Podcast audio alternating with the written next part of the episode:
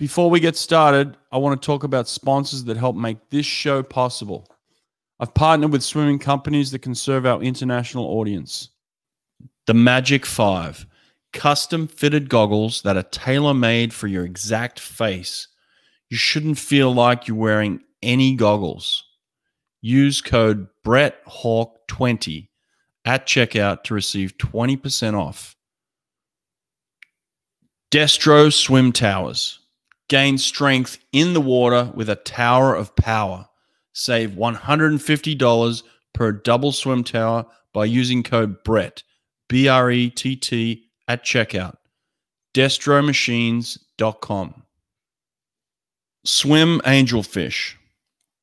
Receive the tools and skills needed to teach swimmers with autism, physical disabilities, anxiety, sensory and motor conditions with Swim Angelfish.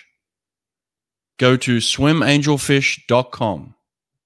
Superior swim timing.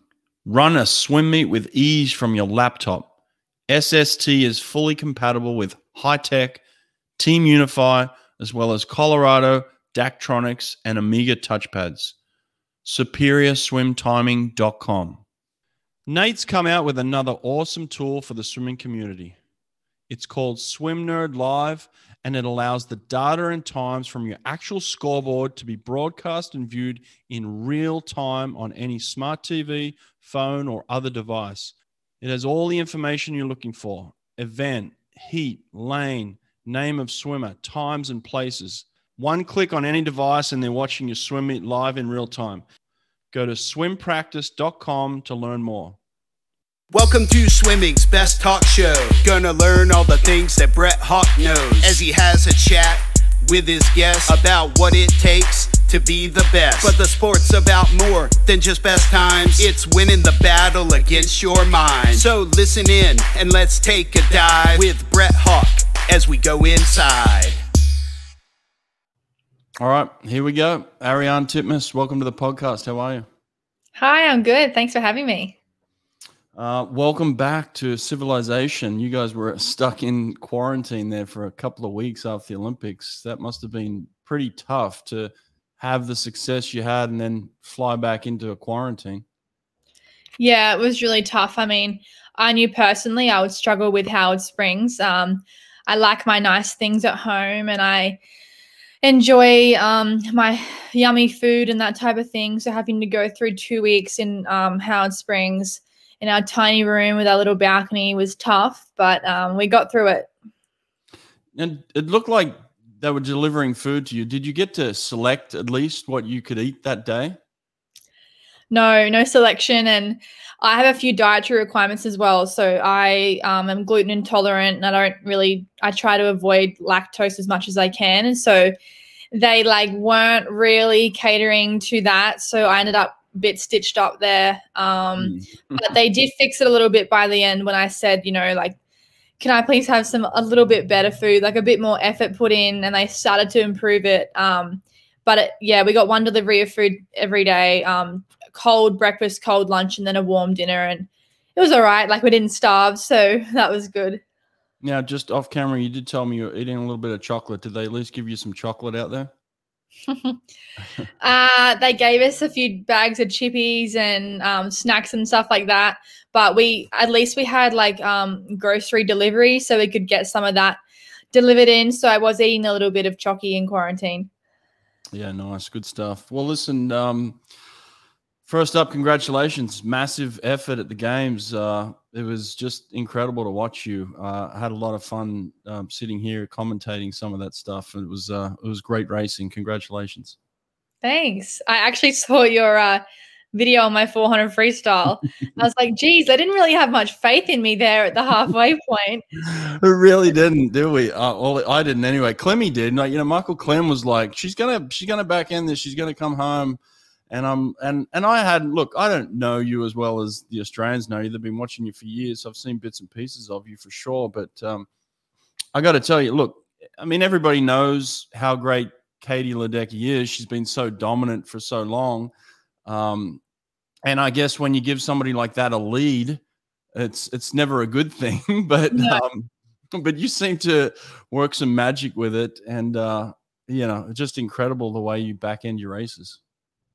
Yeah, I I would never have thought that I would have gone 158, 158 in a 400 freestyle. I mean, a few years ago when I guess I set the goal originally to try and swim under four minutes, you've got to try and learn to race a 400 with no fear. And that's when you start to try to teach yourself to go out quickly. And so once you kind of nail, or not nail, but try and get that bit of the race under wraps, then you try to practice doing that with a great back end. So to be able to even split a 400, um, I never thought that I would be able to do that. So I was proud of that. I also will say, you know, I try and be a little bit partial. I don't try and show favoritism necessarily anywhere, and I, and I add a little bit of drama, but um, you still took me by surprise with the way you swam it. Look, it's one thing to talk about winning the Olympics, and it's another thing to do it. You know, um, massive pressure in that 400 to to do what you did. Now you, have obviously had success at the World Championships in 19, winning that race, but um, but the Olympics is just a different stage. Did you feel the difference between the World Championships and the Olympics? Yeah, I did, and I think going into Worlds in 2019, I don't think I thought that I could win. Um, I definitely was going there to, you know, be as try and be as close to Katie as I could, but I didn't think going into the meet that I would um, have you know a good shot at taking out the gold but turns out that you know that meet worked in my favor. Um, but then definitely after that swim i think the expectation rose and people were jumping on the the katie versus me kind of bandwagon. And um, especially at home here it was a massive story going into olympics. I think it was a hugely anticipated race and i definitely felt the pressure of that. Um, but i felt like i could contain it quite well. Like i tried to use it to my advantage and use it to you know create energy and nerves and help me swim fast. And um, yeah i definitely felt the difference going in. I felt like the relationship between katie and i probably was more different at this meet. It was like we both had this respect for each other you know. She probably knows now after the work that she's gone through what i had to go through to you know get up to try and catch her. So i think we just had a great respect for each other and i really noticed that I want to dig into something. I've been struggling all day to figure out how to ask this, but um, when I look at you, this is, this is the best way I'm going to put it. when I look at you, I don't see anything physically imposing. Like I don't look at you and think to myself, "Wow, that's why physically she's so much better than everybody else." Yeah, I look at you and I just see a strong woman, you know. But but in terms of what you did and what you do, I mean, it's extraordinary. You're you're not like anybody else. You're not even like Katie Ledecky. I mean, you're you're abnormal for the abnormal. You know what I mean? like when you split your races, you split it unlike anybody else. You come home over the top of everybody. Like I'm looking at your splits here, for instance, like you said, the the um the 400 there was a half a second differential the rest of the field including katie ledecky was over two and a half seconds differential between their their first 200 and their second 200. In the in the in the 200 free, it's very similar too. You you went out in 55.8, come back in 57.6 for kind of a 1.8 second differential there. Everybody else was over three seconds. So basically, what I'm trying to say is like physically, I don't see that anything like crazy special that stands out, but there is absolutely something special about you. Do you do you know what it is? I think that um, I've always known that I've had a great engine. Um, growing up, when I my previous coach Peter Gartrell um, was a distance freestyle coach, and from the age of thirteen, when I joined him, I was doing massive kilometers in the pool. Um, you know, he just got the work into me, and I loved it. Like I thrived off of it, and I was doing it on my own as well down in Tassie. And I think that really just built up this system inside of me where you know, Dean said, you know, once once I get moving, I can just kind of keep going. Um, and I guess my engine, I I've tried to transform it into something that's now got a bit more speed um, and it use my anaerobic system a bit more, but also try and keep the grits of it with my back end. And um, I think that's something that I've tried to really use to my advantage. Um, yeah, I'm not physically, like you said, like I'm not the biggest person. Um, I've definitely got a lot stronger and I really worked on my strength um, to help me over the shorter distances. Um, but I, th- I think it's my engine inside of me. Um, yeah, I that's all I can really put it down to. I mean, it's a fair explanation. I, I I think that's a huge factor for sure. The engine for sure, but there's also this obviously um, psychological ability that you have to overcome things in in practice first of all, and then on race day, you know, to be able to manage nerves and put yourself in a position to be successful. And then to have the nerve to be able to hold back on somebody like Katie Ledecky and then know at some point you're going to come over the top. I mean, I was going nuts. I couldn't contain myself with how you were coming home all of a sudden. It was like, where the hell is this coming from? But inside you, you must have known that was coming, right? Yeah. I mean, watching the race back now, I can see why people were you know, doubting me. I didn't know that I was that far behind when I was in Thank the you. race. Thank but, you. Thank you. That was me. but at the 200 mark, I kind of felt like I was right there, like in within enough reach of her. And I knew as soon as I pushed off on that fifth lap that I kind of had to put my foot down a bit more. And not at one point did I think that I couldn't do it. That's the whole race is pretty much in the all my races are pretty much a blur now, but the one thing I remember, especially from the 400, was I never doubted myself in the race. I 100% thought that I could still win from being behind. And on the last lap, I remember Katie and I were both breathing away from each other, and I had no idea where I was. I did not know that I was in front. And I just remember at the end of that race, for some reason, I could just, my legs just kept going. Like they, I didn't really feel like I was falling off. And it's a surreal feeling at the end of a 400 to be able to come home at a 28 and um, finish off a race like that. And like the 200, I didn't feel like that. Like as the 400, I felt like myself kind of begin to die a little bit. Whereas the 400, I just had this unbelievable finish. And um, I don't know whether it was the adrenaline or just my race plan, but um, yeah, I just had this incredible last hundred, and um, I guess I did the work for it. Yeah, I, I read a, a, quote or I heard a quote where you said, "I've never been the most talented person, but I was I've always been able to find something in training, and then obviously that translates into being able to find something in racing." So, how have you noticed that manifest over time in training? Like, what, what do you mean by "I've always been able to find something"? Well, every coach I've worked with have always has always said that I've been a really tough worker, and even Dean has, you know, told me that he's never seen someone when I'm when I'm at my best, um, be able to push myself beyond what other people can do. I feel like I can just kind of try and find that little bit extra. Um, I don't know what it is. It must just be my makeup or my mentality, but I feel like um, I really enjoy that feeling in training of being able to push myself beyond what I thought I could do. And I think having someone like Dean push me as well um, makes it fun, makes it enjoyable, being able to push the boundaries and be satisfied with things you can do in training. So I think over the years, I've just tried to set goals for myself and um, at the end at the end of a set, try to do something that I didn't think I could do under the circumstances, you know, at the end of training. So I think that's something that's kind of contributed a little bit. Um, but I don't know. I just always loved working hard. Like it's just something I've prided myself on. I, uh, I've yeah, as you said, like I never thought growing up I was the most talented. I was very petite. I had no strength, and when I was first started swimming, I was definitely well at the back of the pack. But I always know I tried my best, and as you become more in tune with the sport and yourself as an athlete, you know when you can and can't push. And um, I think I know in training when to push myself, and I think that that's something that's really helped me. I want to dig into um, the relationship with you and Dean a little bit here in a second, but just in terms of how it came about, I mean, you're living in Tasmania, you're 14, 15 years old, you're, you like you said, you've got a pretty good relationship with the coach down there, you're doing a lot of yardage, you're, you're obviously probably getting some success because you like to work. So why make the move? Why change?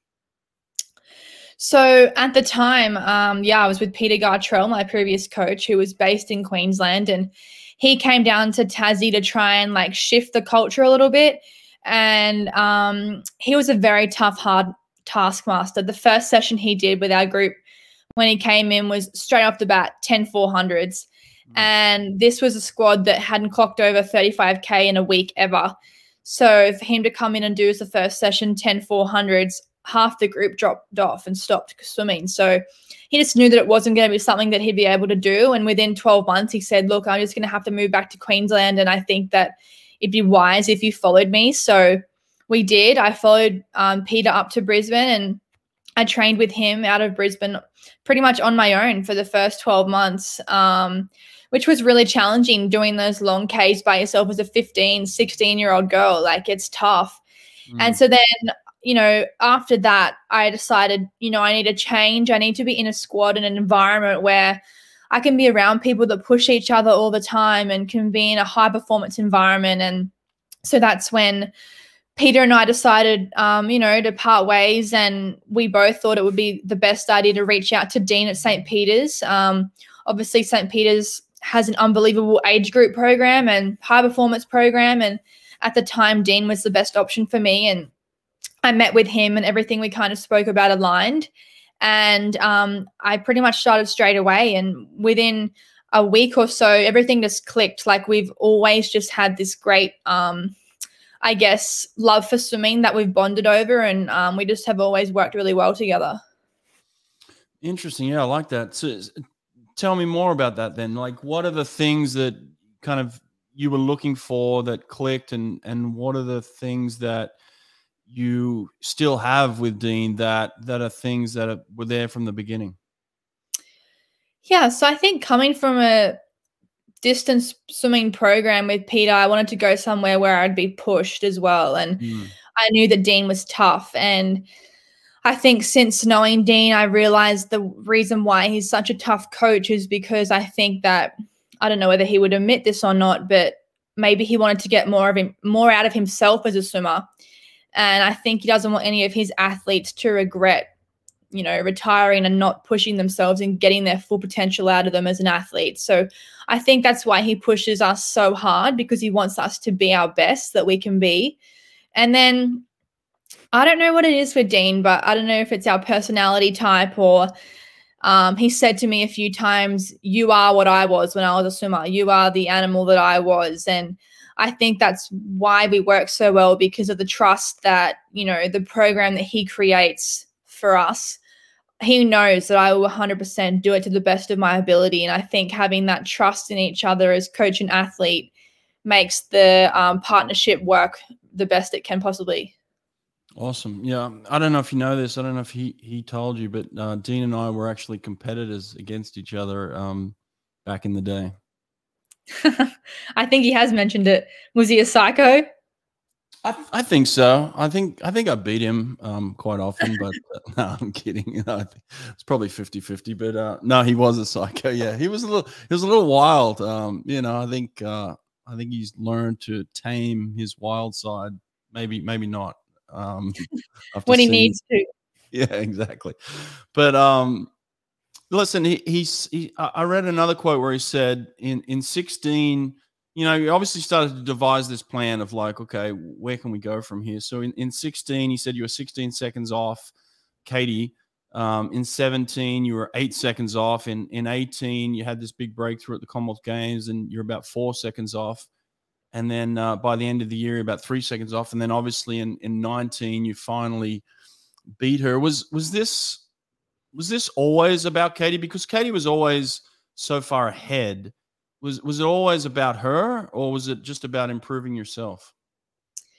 This was never about Katie, really. I mean, initially when I joined Dean, it was just to crack onto the Australian team. At the time of the Rio Olympics, I was in Hawaii racing at the Junior Pan Pacs, mm. and I got a bronze medal there in the 400 freestyle. And it was the first time I had swum under 410. And she was meanwhile at the Olympic Games breaking world records, swimming 356. So never at the time that I possibly think that um, my goal is to beat Katie Ledecky. And so I guess as I we keep chipping away, um, and my time started to drop, it, you know, we set new goals and 2017 the goal was to go to the world championships and I I did that and that was the first time that I got to be in the field with Katie and um it was really exciting for me to get to see her for the first time because me at the time I was looking up to a superstar and mm. I was just so excited to be in the race with her. And then I guess 2018 Com Games, I was swimming around that four minute mark and I kind of had a breakthrough on the international stage, winning um, three gold medals and um, so that kind of got this belief inside of me that you know maybe I can go to the Olympic Games and be on the podium, um, that type of thing. And then it was until 2019 when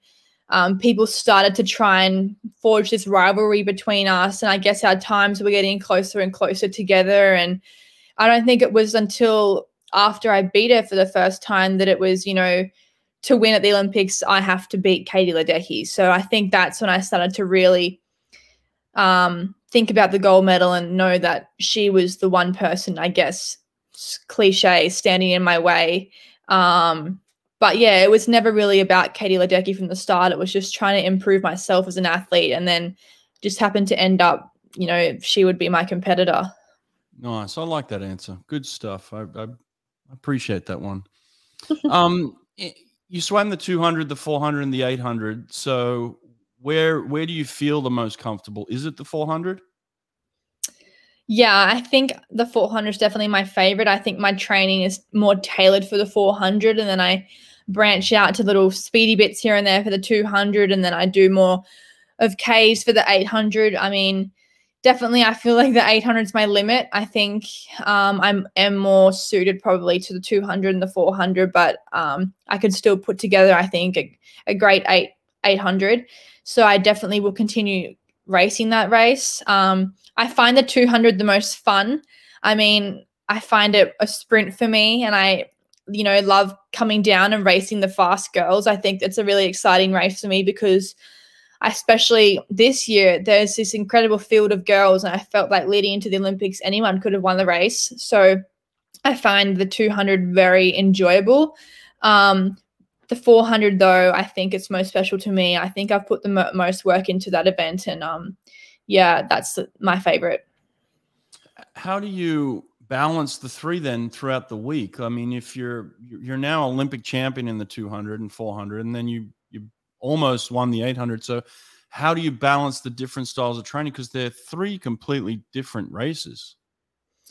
Yeah, so I think for the 800, I've got so much work behind me that from when I was younger as well that that definitely is still in the bank. And then at the beginning of every season, um, you know, you do a massive lot of Ks for your aerobic system, which I think builds up that base for the 800. And then during the season, um, the sessions that I do, I guess, are more tailored to the 400 and the 800. And then as we get closer to racing, I think I pop into more of that speedy type of thing to help my 200. But I think the work that I do for the 400 100% helps my 200 because you need to be for the 200 and the 400 especially fast and extremely fit. And so I think the work that I do for the 4 is the reason why my 200 back end is um you know great. I mean, me going out into 55 technically is 1 second off my um, 100 meter freestyle PB. So it's a lot harder for me to go out in a 55 than say someone like Siobhan. So that's why I think that middle distance freestyle work I do um, helps with the back end. Yeah, interesting that. Um, I, I, bet the 200 freestylers, like the true 200 freestylers, hate you, you know, because you just like it's kind of it's kind of like a fun event for you, and then you come down and whip everybody's butt. Um, were you surprised with how well you did this year in the 200? I mean, you you weren't that far off the world record. Yeah, I think that um, there's been some work that I've done over the past couple years where I Dean and I have just been puzzled why I hadn't been able to crack that 154 sooner.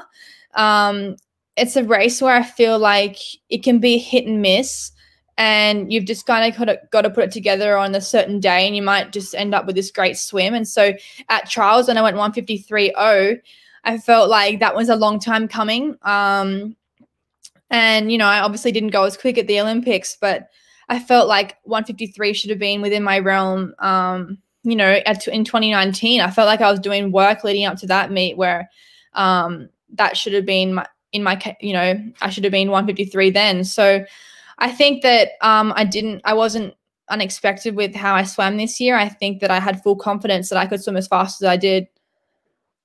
I don't know how to coach anyone to go 153. I'm, I'm just going to be honest with you. I've coached for many years and I, I, I, have no clue. I've never seen a woman go 153 speed in practice. I mean, I've seen a lot of women go 158, maybe 157 at best, but like to see a woman going 153 is just outworldly for me. Like, what does that look like? What, how do you know that you're on that type of pace in practice? Like, what are the, what, what's a set or a set that you're doing that gives you that type of confidence? I think the confidence is like if you're doing repeat 50s or repeat 100s where you mm-hmm. can keep at this really fast pace like for um long periods of time i think that that gives you the confidence i mean for me when i first joined dean i had no speed and so i'd be happy to be able to at the time push a 50 and crack 29 and do a 28 and now mm. like when i'm at my best um you know i can be pushing 26s often so as a 400 swimmer, I feel like that's good speed. So um, when I get down and do the 200 work, um, I knew that I had confidence in myself to swim 153 because I was able to be up with those girls in my squad that are 100 meter swimmers. So I think that was the confidence that, you know, that I built. What do you mean pushing 50, uh, 26s? I mean, that's, that's fast, but I mean, like repeatedly, like how many times do you, uh, do you push 26s and what kind of interval are they on? Like, talk to me. Dean definitely likes to keep these things secret. Oh, okay, okay. Don't give me too much then. But I mean, are you, are you just able to do that multiple times? Yeah, I mean, if like um, you might do a set of like 24 50s on 130, and I think my best is to go 20 26s. So mm. um, yeah, when I was doing it definitely hurts, but when I do things like that, um, that gives me confidence. I appreciate you sharing that. That that is um, mind blowing. 20 26s out of 24 50s on 130 long course. That that's moving. Yeah, I guess that would give you confidence to feel like you could go 153 in the 200. Uh, I haven't seen any women do that, so I need to come down to Australia and check it out. But um, How's your relationship with uh, Emma McKeon? You know, she's obviously you know someone who's very competitive in that event as well. You guys get on well? Yeah, I love Emma. Um, I've been great friends with Emma for a long time. She was my on my first long course trip away in Budapest. She was my roommate. So since then, we've kind of um, stayed really close friends, and it was so exciting for me to see Emma do well. I remember. Um, after the medley relay when the girls won, they all walked around the back. And I remember we had this really nice moment. I went up to her and we both just started crying because we were both just so proud of each other. I think that for her, the meet that she had was a long time coming. I think she's worked so mm. hard. And um, for her to see the success that she had, I was just so happy for her. Like, genuinely over the moon um, that she achieved what she did. And I think it was really special to, I guess, share that with her um, and be on the team with her. You know, it's an unreal thing to be on the same team as someone to to win seven medals at the Olympics. So um, yeah, I'm you know I'm really grateful for the friendship that I have with her.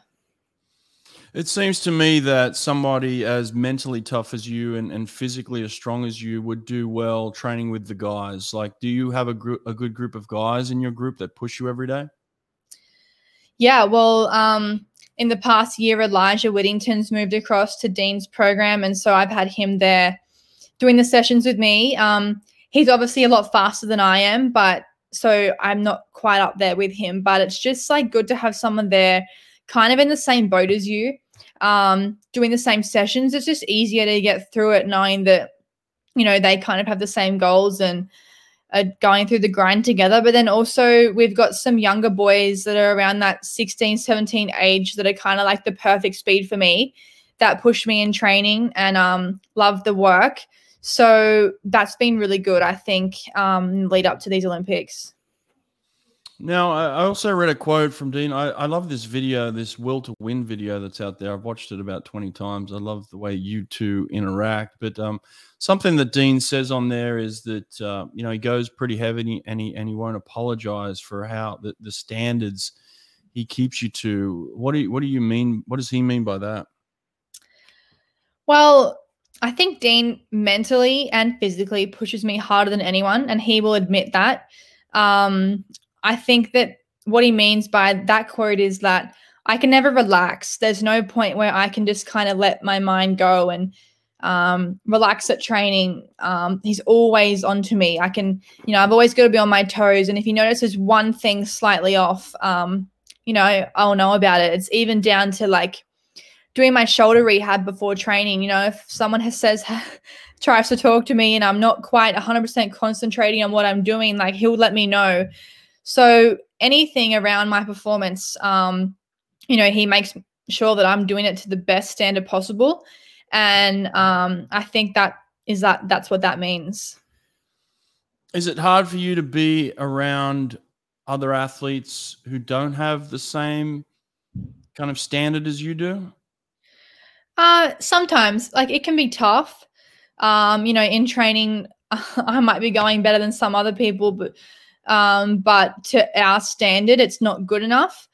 Um, but you know, when you look back on it, I got to take it as a compliment because he's always said to me the reason why he's hard on me is because he knows more than anyone what my potential is, and he wants to get the best out of me. So if that means being pushed to the limit, then I'll take it. Do whatever he can to get the best out of me. And um, I guess that's the understanding that we had. We we made a deal going into the Olympics that we would both do everything we possibly could, and we both knew that for me to swim my best, he had to push me to the absolute limit. So I just had to, you know, agree to that and and cop it. Some days I I really copped it, but it's just what I I needed to get the best out of myself. Why do you think um, some people have such a problem with that? I, I mean, I, have seen stuff out there that, uh, you know, where, where, people think that that's a problem in some way. Like, I think that's extraordinary. I think it's exceptional. And, and I can see where you've um, had this relationship that, uh, over a few years now that has helped you become so successful together. So, why do people have an issue with that? Well, some people don't understand, I guess, you know, people out there can make comments on it when they don't see the full story, right? But the first thing is like this is high performance and also coming into these Olympics, we just weren't in an event where, you know, you were trying to win Olympic gold. I was in an event where I was trying to take take out what we believe is the goat in Katie.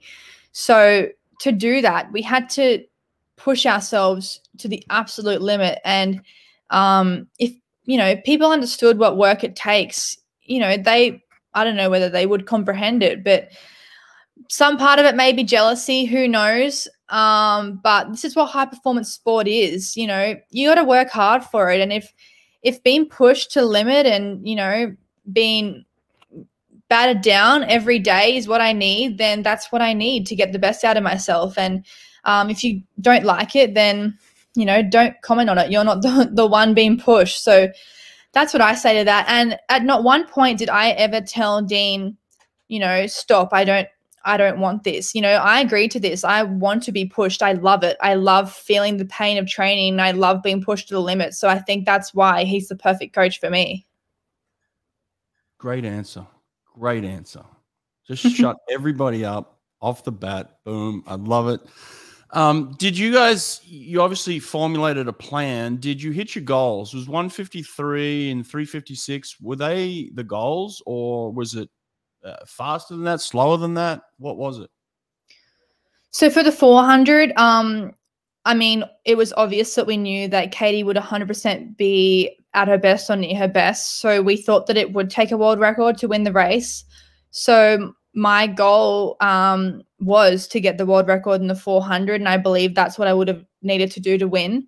It didn't take the world record. Um, so, I mean, I guess we could say that's an X to the 400 world record, but a, mm. a tick to the gold. Um, but, you know, Olympics is about racing, and, you know, my time was fast enough on the day to win. So I'm not going to look back at, on that swim and call it a fail. Um, 100% the 200. You know, we thought after trials that Pellegrini's world record was in reach, but we knew that Olympic Games is a whole different story and, you know, it's probably tougher to perform under the circumstances there. So just to be able to get the win in both, um, I think we I think we achieve what we set out to do. Yeah, absolutely. Um, it, you know, gold is gold for sure. It doesn't matter what it takes, but yeah. you still swam extraordinarily fast.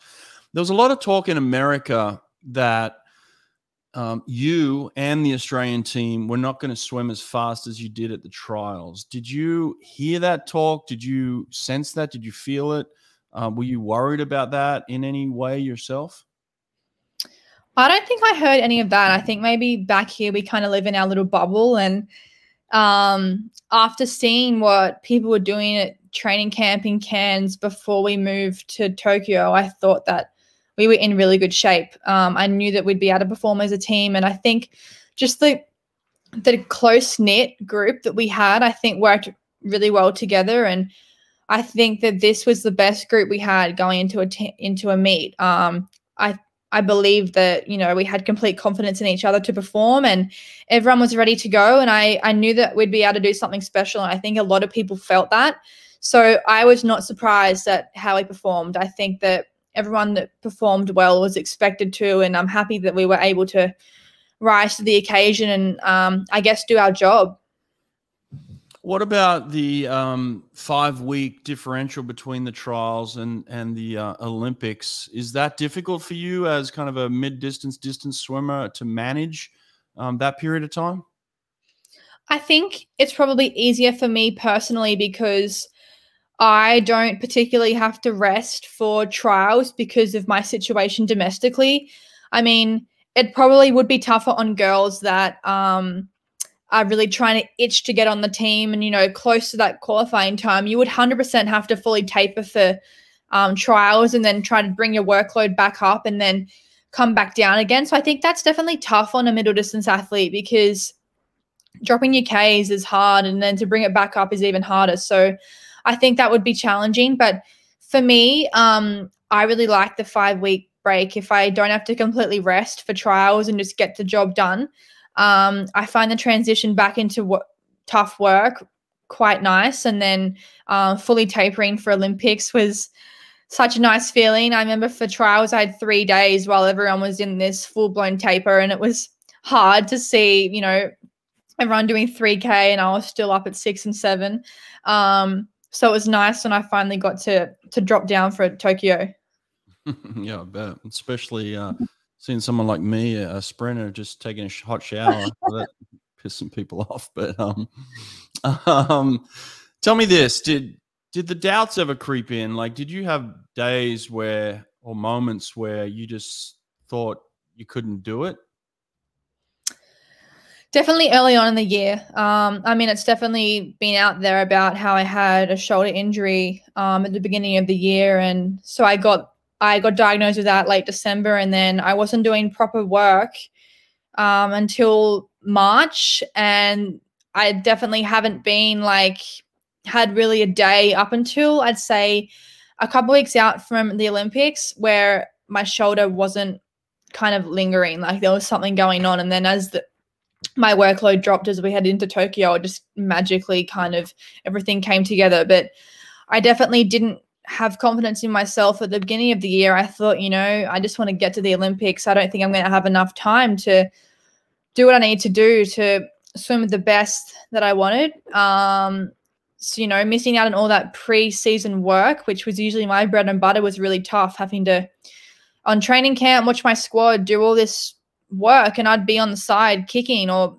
off in the gym doing something else, and that was really mm. challenging. And I definitely doubted my ability then to get back in time. But then I think the one moment where kind of the flick switched was when I raced at trials. And it was the first time that I was able to race knowing that I had, I think I'd done enough to be able to perform really well. And then with the swims that I had at trials and seeing how I could put everything together, I think that's when my confidence completely like skyrocketed and I had full belief in myself then. But up until that point, um, there was still lots of doubts whether I, you know, left it too late with the shoulder. What about after trials? Was there a point where you were overconfident? That you felt too good at times where you had to pull yourself back down? Uh, I don't think so. I think that it was like a nice confidence, confident level.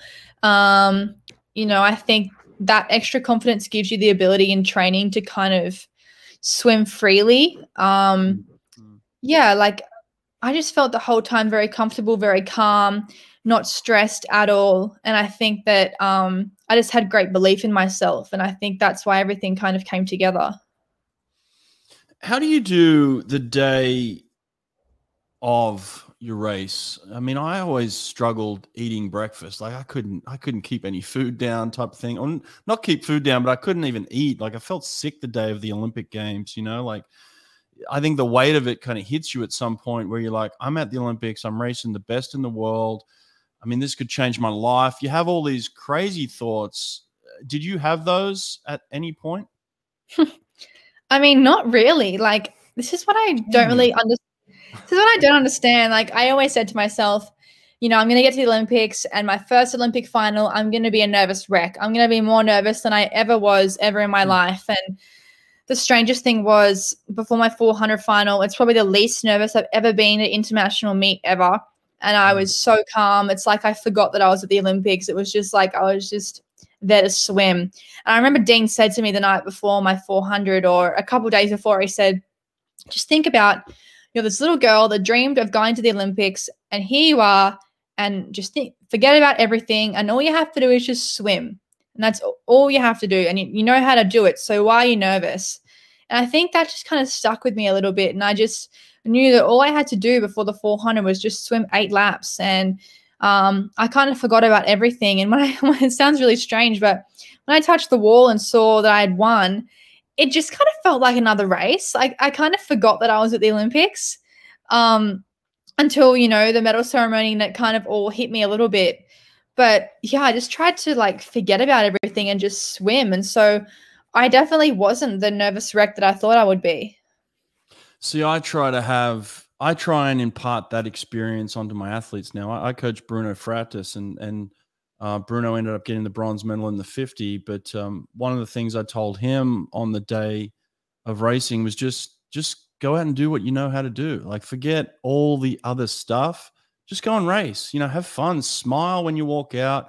Just enjoy the experience. And it sounds like you figured that out at your first Olympics in the biggest moment in in in history, you know, coming up against the goat, like you said, you figured out just to be in the moment and relax and just do what you're trained to do. That is extraordinary, really. Yeah, I mean, I don't know how I don't know how I did, I don't know how I did it, but I think also because of the relationship I have with Dean and how we kind of communicate really openly, um, talking to him about how I was feeling and him you know, just going through the race and all the sets I'd done and um, just, you know, going into the race, just keeping me calm. I think that really helped as well. This is the last thing I'll say on on Dean. In this, uh, I think I'd get crucified if I just didn't mention it. But in terms of his celebration, how do you feel about it? I, I felt like I'll give you my opinion real quick. I felt like he didn't fully realize the cameras were on him, and he was just letting out. Like it was just an expression of just, I mean, I don't think people understand how much coaches put into this as well. Like when you when you train, you can go home and kind of switch off. Most coaches never turn off. Like it's always on. They're always thinking. They're always trying to figure out how they can get the best out of their athletes. They they have sleepless nights. They wake up early in anticipation. And for me, it looked like Dean. It was just a release of energy. Is that how you felt about that whole incident? Yeah, I think you 100% hit the nail on the head. I think every coach works hard and you're the one creating the program and trying to find new things to do. But I think Dean is like on another level. Like he would tell me he would like wake up in the middle of the night like it was a bad dream, but he'd wake up thinking, oh my God, how are we going to beat her? Like, how are we going to win? Like, just he'd wake up in the mm-hmm. middle of the night thinking that. And for him, he said to me, it was kind of like an out of body body experience. Like he'd kind of contained it for so long, and then it happened, and he had this massive plan to win, and it happened, and yeah, your body just kind of takes over, and he, he didn't really know what he was doing, and I don't think he knew the cameras were on him, but I love it. Like I had no way feel that he's taken my limelight or anything. Um, that's just who he is, and he's worked so hard for this as well. So I'm happy that um, he's finally been recognized for the work that he's put in. Yeah, thanks. And again, I appreciate you saying that. I think that's important for people to hear from you um, that as well. And and uh, look, the, the last thing I'll say is, look, I want him to get paid. This man needs to get paid. He needs to be the the top paid, if not one of the top paid, top one or two, three top paid coaches in Australia. Let's pay this man what he's due. Um, get it done uh, for sure. But um, let me move on from that. Then I'll just leave it as I, am a big fan, by the way. I love Dean. I think he's awesome. One of the things, um, you know, we were texting back and forth during the Olympics. He did say at some point you were suffering from fatigue. When did that kind of hit you? So definitely, um, I was feeling it after the 200. When I went back to the village after the 200 final, I had nothing that afternoon. And he said, okay, you can have the afternoon off because it was the first one I'd had off. And I remember just letting myself release and relax a little bit. I honestly felt like I'd been hit by a bus. And I thought, how am I going to get up in the morning and, and do the, the relay? Um, and I, I, I did the relay and it wasn't as fast as I wanted. And then I think after that, it was really mentally challenging to keep on for the 800 heat. And then I had, I had, a, I think just over an hour in my room by the time I got back from the village after the relay final and had to leave for the 800 heat, just over an hour. So that's a really tough backup. So having to get up for that 800 heat was tough. And then the next day that I had to kind of get my energy back up and um, refresh for the 800 final, it was tough to um, try and keep my head on and just focus at what I had to go. But I just thought to myself, you know, like all it is is eight minutes. And as Dean said, just one more punch in the ring. He said, that's all it is. And I just tried to think of that. And then I noticed how tired I was as soon as I finished the 800 and walked through the mix zone. He was waiting for me at the warm down pool, and I, I walked up to him, and it's like my body knew and I just released and I burst into tears and I literally collapsed into him. And um, it's like, you know, I was done and I could finally relax. But yeah, it's tough. I don't think you realize how tired you are because you're just trying to keep your head on and focus on what's at hand. But yeah, um, you know, you don't get much sleep and it's emotionally draining. And I think definitely after the first two wins, it was um, tough. Yeah, that's uh, it, it's crazy because um, you know, in the US, it was nighttime for us. They kind of put it all around the US timetable. So when you would swim um, the finals, it was night, but that was the morning for you. So then I'd go to bed and I'd have about five hours sleep and I'd wake up and I'd turn the TV on half asleep and you guys be swimming again. So it was like five hours time. So you'd go, but but for me it was asleep, but for you it was like morning to night. So it was like just this daytime period where you basically eat lunch and then have to go straight back to the pool again. So I don't think people fully realize that you guys weren't getting a full day's rest between kind of the finals in the morning and then the prelims the next day as well. It, it was a yeah. crazy schedule. Was that difficult for you? You know, um, was it hard to manage getting up for finals in the morning? I thought it um not too bad in the, having to wake up in the morning and race fast. I tried to wake up a little bit earlier and get everything moving. I thought I would struggle more um, with that, but I think the hardest part was um, I'm definitely a napper, and usually I try to nap as much as I can in the day between like heats and finals, but with the time we had back in the village, it was hard to try and calm yourself down and have a snooze before having to leave again. So there was like between an hour and two hours sleep gone every day that I wasn't getting. Mm. Um, so I think that definitely caught up with me. Um, so I think that having it flipped is is definitely a lot harder. Yeah, for sure, for sure. Now, um, how do you feel about the four by two? There was a little bit of controversy with the way it was put together, I guess, or the way it ended, or I don't know. I mean, you guys ended up breaking world record. You ended up getting the bronze medal. Some people were upset with that because they felt like you guys should have won. Uh, I mean, it's the Olympic Games. It's it's a race. You know, there's no gold medals just handed out. But how do you feel about the performance?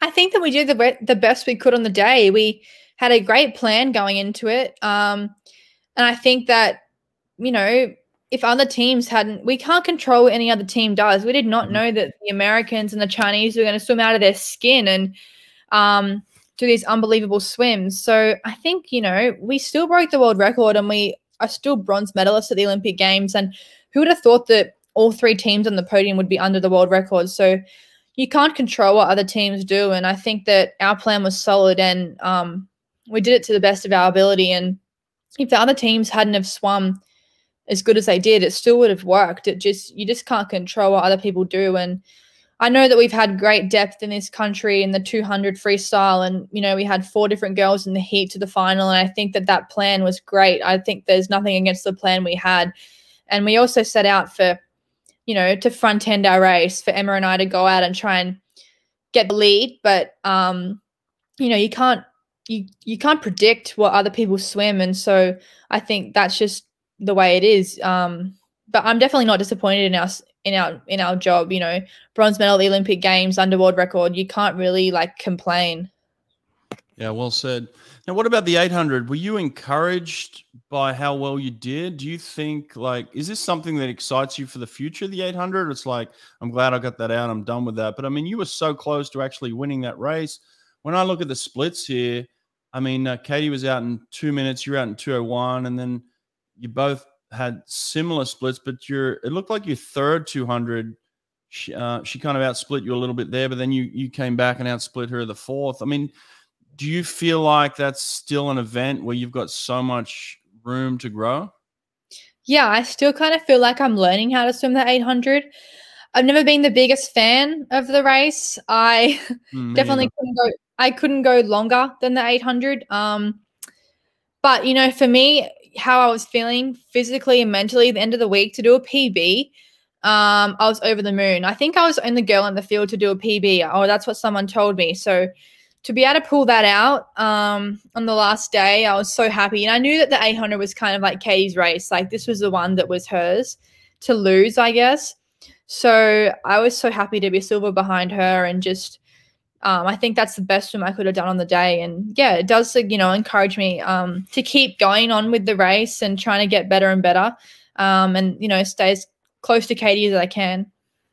Yeah, I mean, honestly, with the way that you had swum, you know, you'd won your medals, but I could tell there was fatigue setting in. And, and then all of a sudden it was your longest swim. I, I really didn't pick you for that silver. Uh, I mean, by the sounds of it, I didn't pick you for the gold either for the other races, but I did. I promise. um, but, um, but yeah, I mean, it was a surprising swim. But is this? Well, tell me what what's the future hold for you? Like, where do you just want to not think about swimming, or are you at the point now where you're starting to think about swimming again? Oh, at the current time, I'm definitely not thinking about swimming. I mean, I know I've got Paris in three years and I know I've got World Championships and Commonwealth Games next year, but I need to really um, give myself a break. Um, mm. Over COVID, I didn't really have a break. Um, I haven't had a longer break than two weeks at once in my life since I was seven. So I think I really need this time to really refresh physically and mentally. I want to be able to go back to training ready to go and ready to be back in business and um, do the work. So I'm going to take as long as I need. You know, I'd like to have off probably till early October and then have about six months of like really tough work um, before trials. And I think that should be enough. Um, but at the time being, I'm just trying to enjoy my time and off and relax and let my mind be at ease, really. Yeah. Well, um, uh, look, knowing Australian swimming and knowing Australia, you're going to be a superstar down there. You've you did exceptionally well. Um, you speak so well as well, so that's going to go a long way with um, some of the things that are coming your way. But um, in terms of my last question, uh, have you had any contact with Shawn Mendes yet? I wish. Oh my gosh, my uh, best friend said to me, she goes, "If he's ever going to know who you are, it would be now." Um, but you know, he's probably got better things going on in his life no, he doesn't. Let's get this going. Come on, we got to get some contact with Shawn Mendes for sure. But um, yes, please. uh, listen, uh, I've really uh, enjoyed this. Thank you. I feel like it's gone really quickly. I was super nervous before. I didn't. I, I just didn't have any confidence that I was going to be any good at this. But uh, I appreciate how great you were. So thank you. For, thank you for this. Um, I'm hopefully looking forward to interviewing your coach one day soon. So. Well, that will be lots of fun. I'm sure uh, He'll love to. Yeah, we'll pin him down. But uh, listen, I know you're busy, so thanks again. I appreciate your time. Enjoy your break and make as much money as you can, and then get back to work. All right. That's the plan. Thank you. all right. Take care. Hey.